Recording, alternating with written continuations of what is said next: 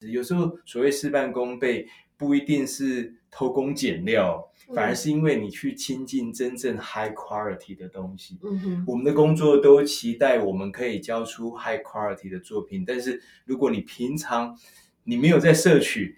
好的东西、品质好的东西，你为什么会觉得，哎，你就可以生产得出好品质的东西呢？Hello，欢迎收听台版米兰达的质感可废，我是主持人 Shannon，用一杯咖啡的时间来聊聊职场和人生。今天我们很高兴邀请到卢建章导演 Kurt 来到我们的 Podcast。Kurt 是名副其实的创意鬼才，过去他在广告公司担任创意总监，现在是广告导演、诗人、小说家，也是跑者。他出过十四本书，写过三首歌，指导过小英的广告，Google 齐柏林天。他的演讲更是常常座无虚席。今天很开心能请 Kurt 来一起喝杯咖啡，和我们聊一聊他精彩的职涯故事、创意人生，并且和我们分享要怎么发挥感动人心的故事力。欢迎 Kurt。Hello，大家好。好，Kurt，我跟你讲，我在，因为我一直就是你的 fans，所以我有 我陆陆续买了很多本你的书。那这次跟你聊很开心，我也做了一些研究，然后我才发现呢，你原本是气管系的，对不对？对对对，我是气管系毕业的。对，因为气管系的这个呃，就是念这个科系，跟后来走上广告，嗯，感觉有点违和，对不对？你是怎么，就是说为什么会决定进广告业？哦没有，其实我我我觉得我是一个很幼稚晚熟的人。昨天还有一个朋友在跟我聊，他说他觉得我跟我高中的时候几乎一模一样。我后来想想也是，我喜欢的东西，我在意的东西，竟然跟我高中的时候是十七八岁的时候是一模一样。所以有时候我会忘记，我会误以为我还在那个时期。那也就是说，事实上我其实没有读大学。嗯哼，我甚至有时候开玩笑的讲说，呃，我在学校受的教育其实只有到国中，因为高中只有哪一中是不用上课的，哪一中就是大家这么好，就呃自由自立自强，自由发挥。也自自生自灭啊。所以我们班我们我们现在还有一个群组叫做哪一中人渣同学群组哦，就那时候大家真的都觉得我们是人渣，但是我觉得很有意思，就是说你在稍稍年纪小的时候就意识到说啊，原来只有你自己可以搞砸你自己的人生，我觉得是好的，我觉得是好的。那其实也谢谢南一中那时候的老师哦，啊，现在南一中跟那时候不太一样。那时候的老师呢，呃，是，譬如说他进来会跟你说，哦，今天只要教三题，超过我会心脏病发，你们睡觉最好，因为我们彼此互不打哦，扰。好可你们要去打哦。篮球就出去，你们要看漫画的，大家钱收一收，你们要干嘛就干嘛，但是互不打扰是最好的礼貌。所以，所以我那高中三年，我几乎都在看自己的书，然后，然后我那时候还立志要把南一中图书馆的书全部看完，我就连那种园艺呀、嗯哼什么量子力学啊、昆虫图鉴、植物图鉴，我每一本都看。我那时候我算过，应该一天至少要看三本，我才能够才能 make it。可是我后来还是失败了。那、嗯也就是说，我去读气管系呢，其实是因为我不知道要读什么。然后我那个志愿卡，我是抄去年的，我是抄前一年的那个，你知道那个排行。哦，所以我就去读气管系，但那四年我也都在做我自己的事情，呃，直到要工作，因为你刚才问说我怎么会去做广告，那是因为退伍后，退伍后，呃，应该要上班嘛，可是我并不想上班，嗯。但是我又怕我爸爸妈妈会担心，那我就印象中好像广告公司的人好像不用上班，嗯。好像很自由自在、很快乐这样子，所以我就去投广告公司，那就上了，那那我就去上班，结果后来发现我弄错了，呃，应该是没有下班，就是对，但是但我觉得很巧，就是说它是一个错误，但它是对我来讲是个蛮美丽的错误，嗯。因为可能我的性格，呃，我不喜欢受拘束，然后我对很多事情有自己自己莫名其妙的想法。那刚好那个环境，那个职场是很鼓励大家，也需要大家有不一样的想法的。然后我不喜欢把衣服扎进裤子里，然后那个地方是不用的。我会这样讲，是因为那时候奥美广告有一个执行创意总监叫 Mark Berman，他是一个澳洲人，哦他是非常知名的国际的广告人。那有一次我就跟他聊，因为他永远就是冲浪 T 恤加牛仔裤配那个滑板鞋，或者呃滑板的 T 恤配牛仔裤配滑板鞋，永远这样。然后我就问他说：“那你为什么会来做广告？”他说：“因为他要找一个工作室，不用把衣服扎进裤子里的。”嗯然后他说他认识很多厉害创意人，都是这个理由。嗯，然后就觉得这群人真强，但是但是这这有时候呃，回答你就是说呃，我觉得对于工作大家都有各自的想象，那但是最危险的是那个想象如果停留在幻想，我觉得是呃有风险的。嗯可是如果你把你的想象，呃，让它变成现实，甚至让你的想象变成是一个梦想，而且你真的把梦给做出来，而不单只有做梦，呃，那我觉得，哎，这样的想象，这样的一些呃奇思幻想，我觉得不至于差，不至于不好。嗯最怕的是你什么都不想，然后甚至到后来你只会抱怨，但你没有想要改善的想法，那我觉得那反而是危险的，那反而是更更痛苦的。对啊，但是我比较好奇的是，嗯当你发现这个美丽的误会，比如说你说你本来以为广告公司不用上班，结果发现其实是不用下班，那你发现这个美丽的误会之后，你还是都适应的很好吗？还是中间你有没有碰过什么样的挫折？你需要调试吗？挫折非常多，非常大，嗯尤其广告业，我觉得是跟行销相关、公关都是。基本上我们每次想出来的想法，就是准备要去被别人给拒绝的。我嗯昨天还在跟一个前辈聊到这件事情，我说，当我们想法很不一样、很特别的时候，理论上对于没有跟我们一起经历过这一段旅程的人来说，应该是很不安全的。对，应该是很危险的，应该是让他很不放心的。所以照理说，我就说，照理说，所有客户听到我们非常 brilliant 的 idea 的时候，他当下他应该是吓到了，他应该是一个 shock。嗯但是你如何让他这个 shock 在后面，呃，是会感受到，嗯，这不是一个 shock，这是一个 adventure，就是好像你是去参与一个冒险的时候，我觉得这才是我们应该要去努力的。也就是说，当我们如果认定被拒绝或者被被害怕的避而远之，我觉得是合理的。如果我们是有想法的人对的话，但是我还是需要希望我们的想法可以变成做法，甚至最后变成作品，那就要创造的是信用额度，嗯，必须让对方是呃相信你不是要来害他，你不是要来捉弄他，你不是只是要呈现你的呃聪明才智而已，你是真心为他好，你想要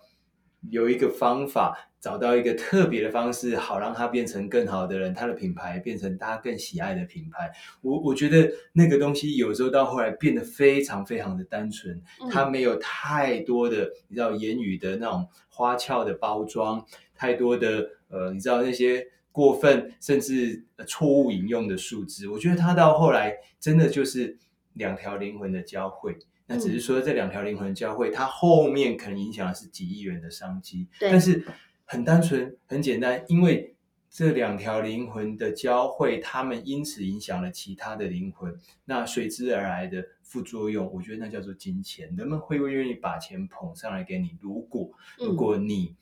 回答他心里头的困惑，如果你为他面对他人生的问题，如果你陪着他一起走到下一个下一个挑战，我觉得人们会愿意为你付出呃各式各样的资源，其中包含嗯嗯嗯金钱。对那我我自己是这样看待工作。嗯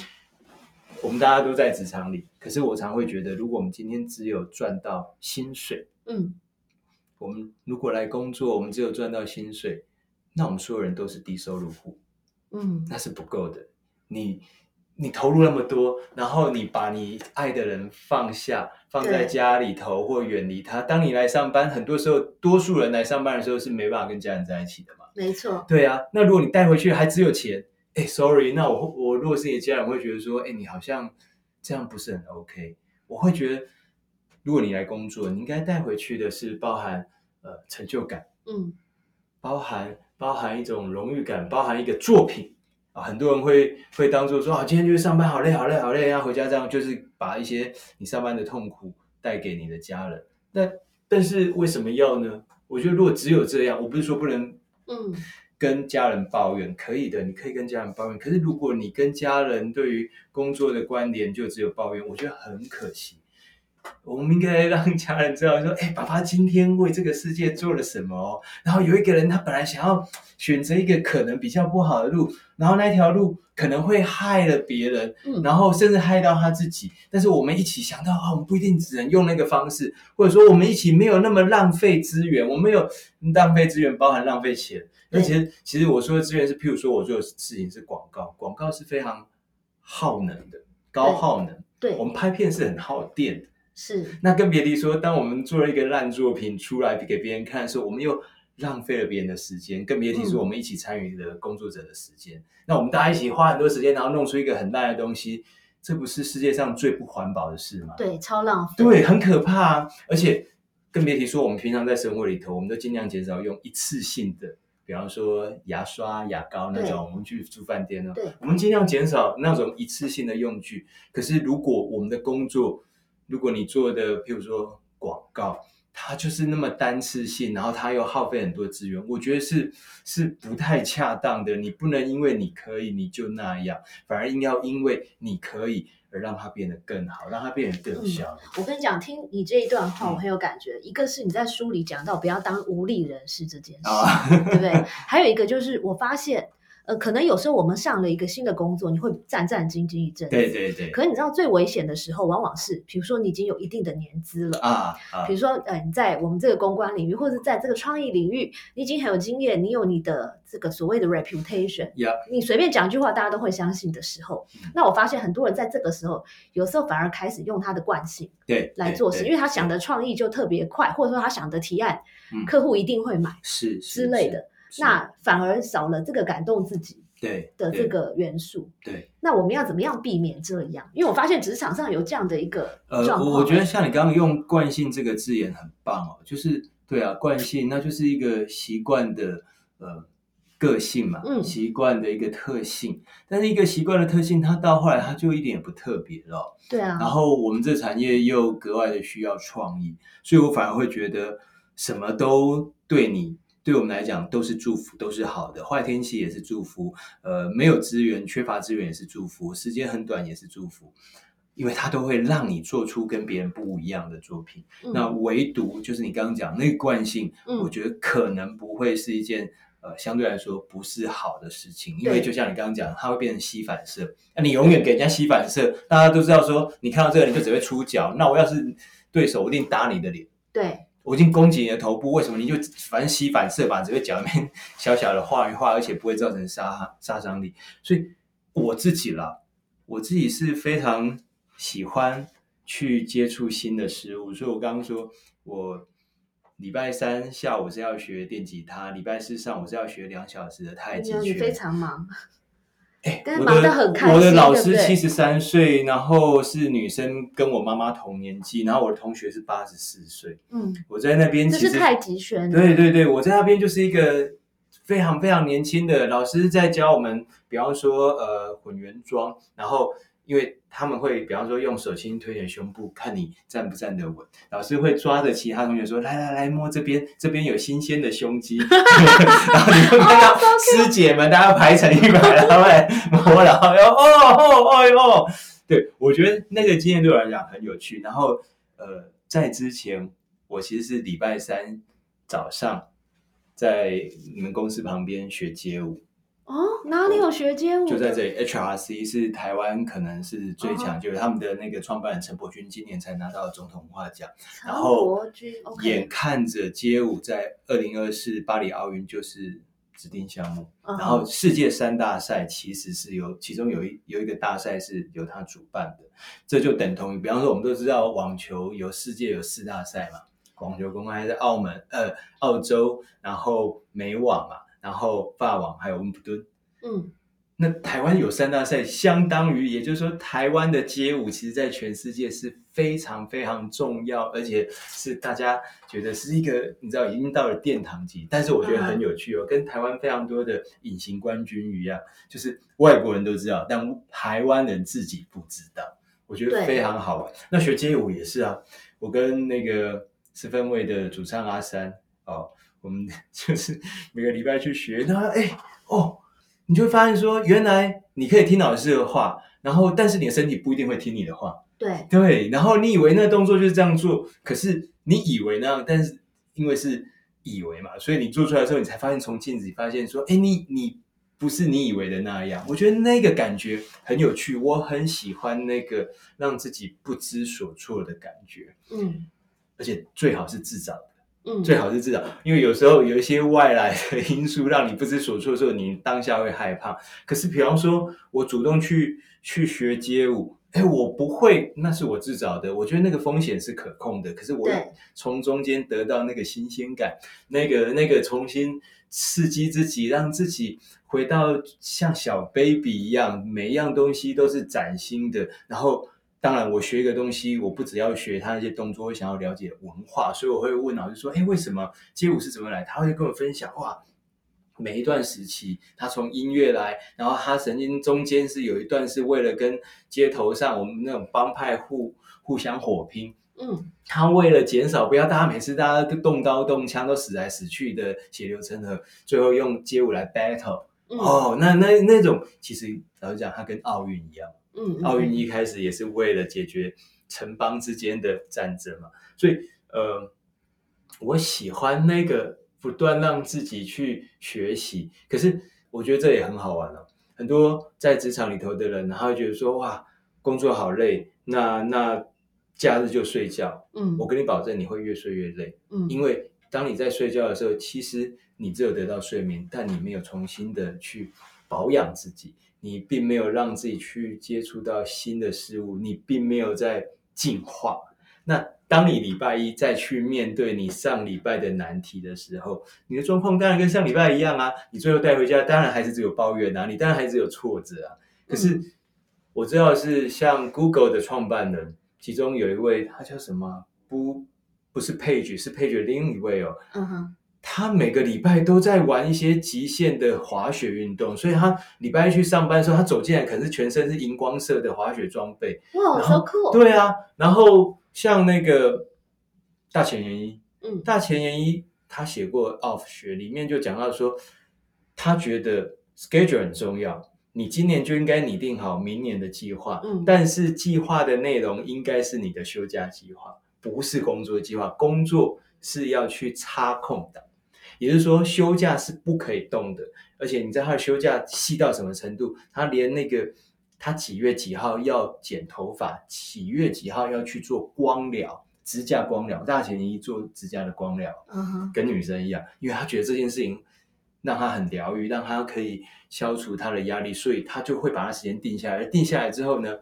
不管有天大会，不能来打乱这个。然后他玩什么？他玩极限运，他玩雪上摩托车，他练剑道。嗯他的女儿是一个金发碧眼的孩子，女孩子也是剑道好像二段，嗯，非常非常多的，比方说，呃，广告圈有一个人叫 Alice Bogoski，他是非常强的一个创意哦。他每个周末，大家说如果礼拜他来上班，就是他没有在周末把自己给弄死。他会去玩高空跳伞，他会骑摩托车横越沙漠，他会他会。各种各式你想象得到的极限运动，那不单单只是他在追求那个肾上腺素呃指标的那种快感，不是他想要让自己处在一个不是所有东西都是自己能够控制的状态。当你到一定程度，像你刚刚说的，当我们常常对于控制这件事情很在乎嘛，那当你你在职场里头已经能够控制所有的变数的时候，其实也表示你可能接近死亡。没错，不变。其实偶尔找回这种如履薄冰的感觉也不赖，对不对？对啊，对啊，对啊，对啊。就像是如果你追剧的话，你看一个剧从头到尾都很平淡，然后什么东西都可以 control，那个几乎你马上知道下一步是什么，那这你会想要追吗？对不对？对对，而且通常不会被拍出来。嗯，如果到那种程度，前面在 review 的时候就不会让它发生，因为那是浪费所有人的资源。真的，所以各位，我们还是要拿出我们的生命，或是我们的灵魂来体验，或是做好我们的工作吧。然后或者活好我们的生活惊啦。会惊是就好的代志。对，因为有时候到工作到一定程度的时候，你什么都不怕，那其实也表示，哇，你是在，也许你已经有大学的学历，可是你现在在回答的是幼儿园的，那那表示什么？那你做出来的东西就是幼儿园的作品、啊，就表示你是在退化，对不对？呀呀，那是很危险的。嗯，但是，但是很多人会想要去寻求那个 comfort zone 那个舒适圈，呃，但是，对啊，我说有时候舒适圈最舒适的地方，搞不好是墓园啊。啊，既然反正我们都会去的嘛，是。那那那我们就不用现在就急着去嘛。以人生真的不缺这个躺着的时对。对对对你你一定会去的嘛，那就不用现在去啊。哦，那个跟那个另外说，不是说啊，你迟早要去，所以你现在就去，不，应该是反过来，你迟早要去，那你现在先不用去，没错你。可以去别的地方玩。对，不过我好奇的是，因为我看到你学的这些，不管是街舞或是这个嗯太极拳，你会特意选这种比较动态的活动或是动态的东西来学，是因为这个让这个跟比如说我静静态的去学什么书法或国画这种，这有什么差别？哦，没有啦，呃，太极拳虽虽然也是动，但是它很慢，呃，它但对，也许你这样讲，这样是讲到不是可以一个增加什么头脑的这个含氧量还是什么其的？实啊，嗯我们当代多数现代人，而且你如果居住在城市，然后在一般公司上班，我们多数人的运动量是不够的哦。对啊，相较于我们的长辈、我们的父母辈，我们的运动量是远远不够的。但是我们又喜欢吃美食嘛，嗯可是你你吃美食，你会摄取到能量，但你能量没有消耗掉，它就会转换成为脂肪，它反而会变成你生活里头的负担，它反而会让你失去健康。那像我跟我老婆，我们是非常爱吃的，那嗯她是不会胖，可是我是会，所以我就必须要每天呃，很不要说大量，但是适量的运动，每天至少运动半小时，不管是跑步五公里，或者做 HIIT，就是高强度的间歇运动半小时，然后就是做到全身湿，躺在地上那边哀嚎。我女儿就说：“好了好了，去洗澡，去洗澡。”她她就是一个 健身教练，他会每天要哦你女看我儿感觉是个非常早熟的孩子，应该不是早熟，他应该就是是被一个很奇怪的爸爸带着一起去理解这世界哦。那但是也因为这样，我觉得他他反而有一些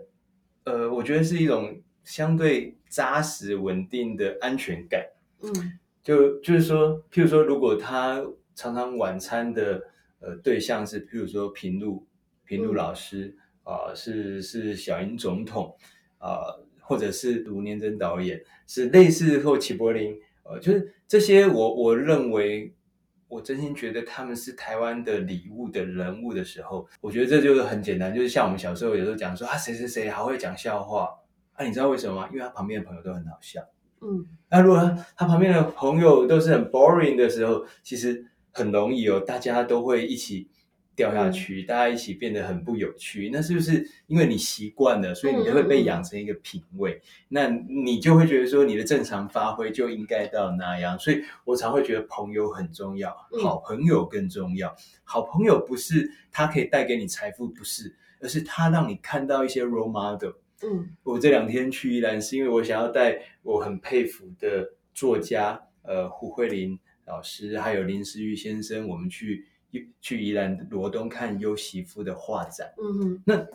很多人会觉得说，啊、莫名其妙啊，你你干嘛？那个还要特别为一个画展跑去那里看啊？对啊，很抱歉，那画展现在就只有在罗东有。嗯哼然后或者这几天甘露水已经出来了啊，甘露水是我们台湾雕塑家呃黄土水在一百年前的一个作品嗯啊，那这么精彩的作品，它已经出土了，过去是被放在箱子里头。那你你如果愿意的话，你花一小时，当然你前面要先预约，但你花那一小时，你去去看一看，去感受到那种很纯粹的美。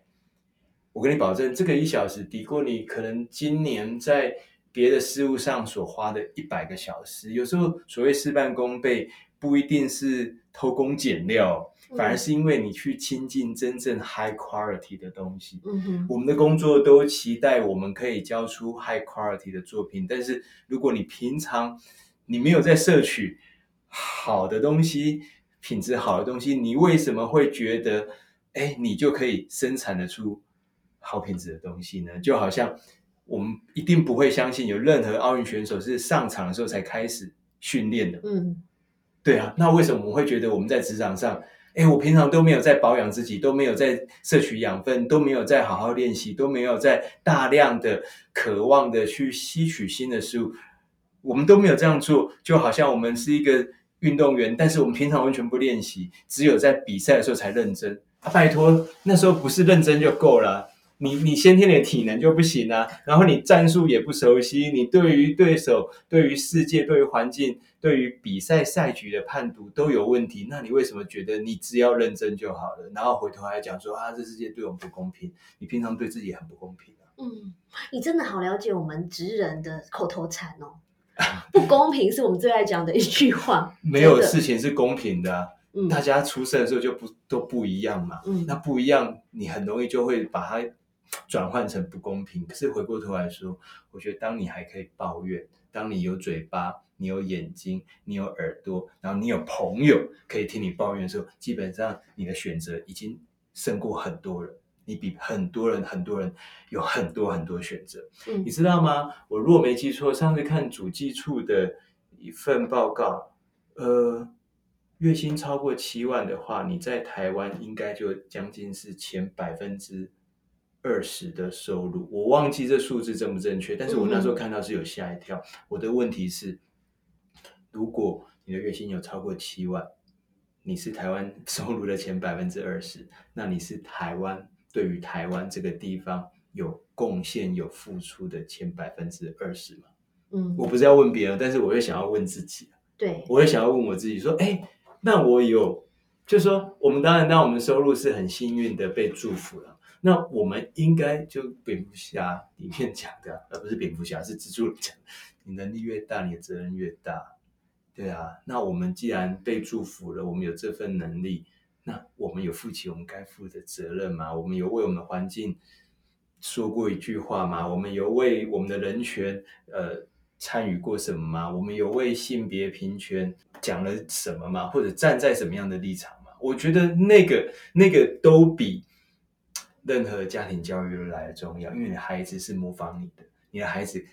看得清清楚楚。你的孩子比你更，比你家的那个穿衣镜更了解你这礼拜有没有变胖，你有没有变瘦，你有没有对别人好。真的，我可以呼应你。像我女儿，我告诉你，我女儿一岁哦，才对刚会走路，她最喜欢做一件事，就拿着一个积，就是那个积木，嗯，然后长形的，假装他是那个手机。对对对然后他就在那边在窗前这样走来走去，还在那边说：“哦，喂，好，就这样，我要去开会了。”这其实就是大概我猜八然后成还在那边。踱步，然后学得很像，你知道吗？是啊是啊是啊是啊，然后你就会发现，你每次在抱怨小孩子说你怎么这样，往往都是因为你自己先这样。所以我认为哦，其实我认为，与其看很多教养书，我们先好好把把自己做好，把自己的教养拿出来。嗯，你自己是不是一个有教养的大人？基本上是是，恐怕就决定你的孩子是不是有教养。嗯，对啊，我我甚至有时候会会觉得说，我们过分的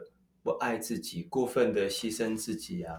其实是很危险的。因为当嗯你不爱自己，其实就是不自爱，对，其实就不自爱啊。你会觉得说，哦我可以为了金钱，然后我可以牺牲掉自己，放弃掉自己。哦天哪，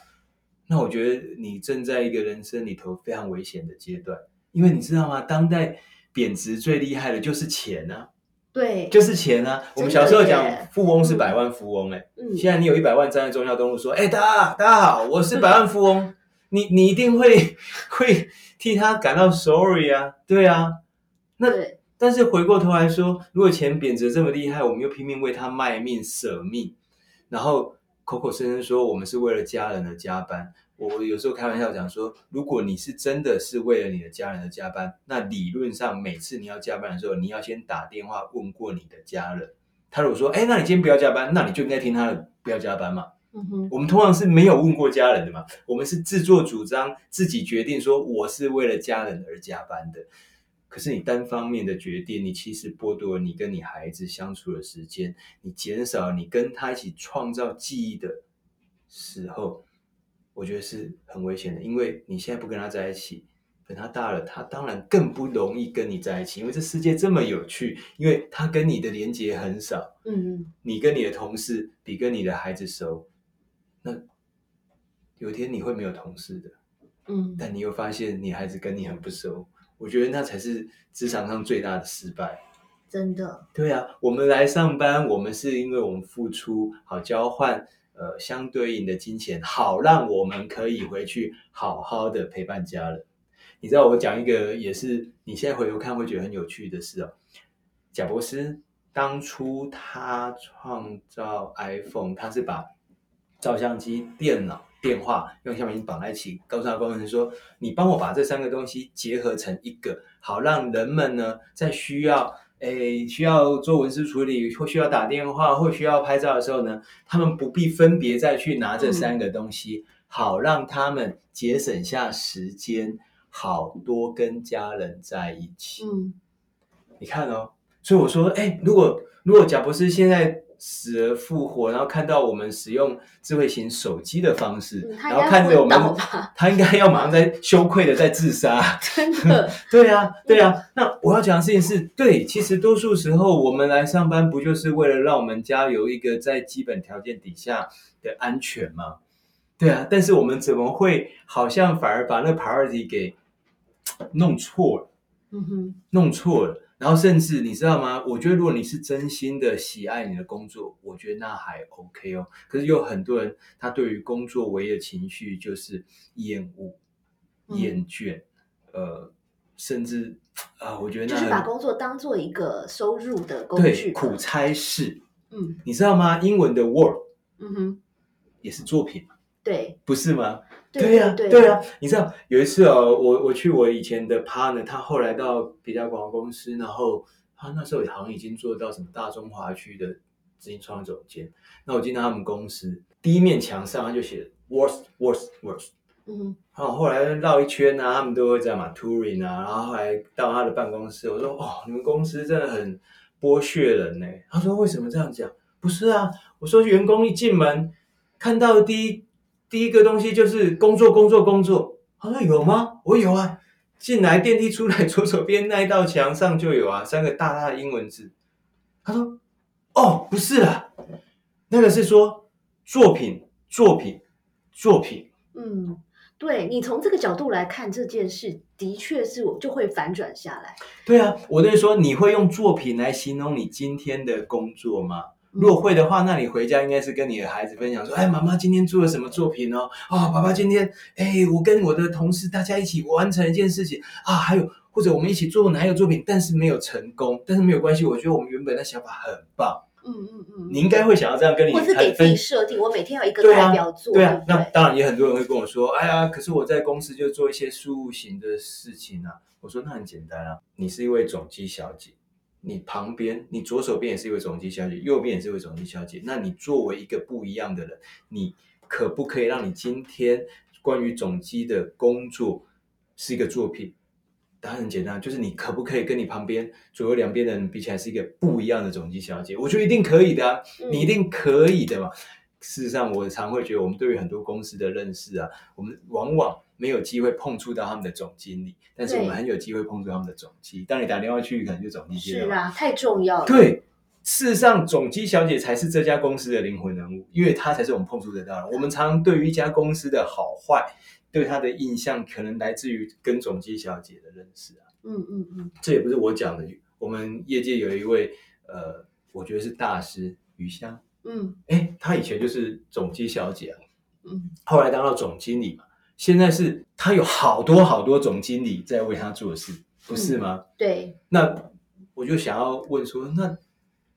他当时候他也有他的同事嘛，他左边那位总机小姐，右边那位总机小姐，嗯我猜现在跟他是不太一样的。那我我就说，那个这个都还是放在说跟别人比较，我们回头来讲，我们也可以跟自己比较就好了。嗯就好像跑步一样嘛，我们不一定要跟别人比啊，你你不要跑多远多快，那你只要比自己昨天多跑快一步，跑远一步，那你就进步了嘛，那就是进步啊，嗯因为多进一步嘛，所以就是进步啦，那你就是一个进步人士啊，对对啊，你每天都在进步，那你没有道理要自我厌恶啊。谢谢收听今天的 Podcast，希望你喜欢今天的这杯咖啡。我们的节目名称是台版米兰达的质感可废，欢迎订阅我们的频道，分享你的想法，也可以追踪我的粉丝专业台版米兰达的创业笔记。我们下次见喽，拜拜。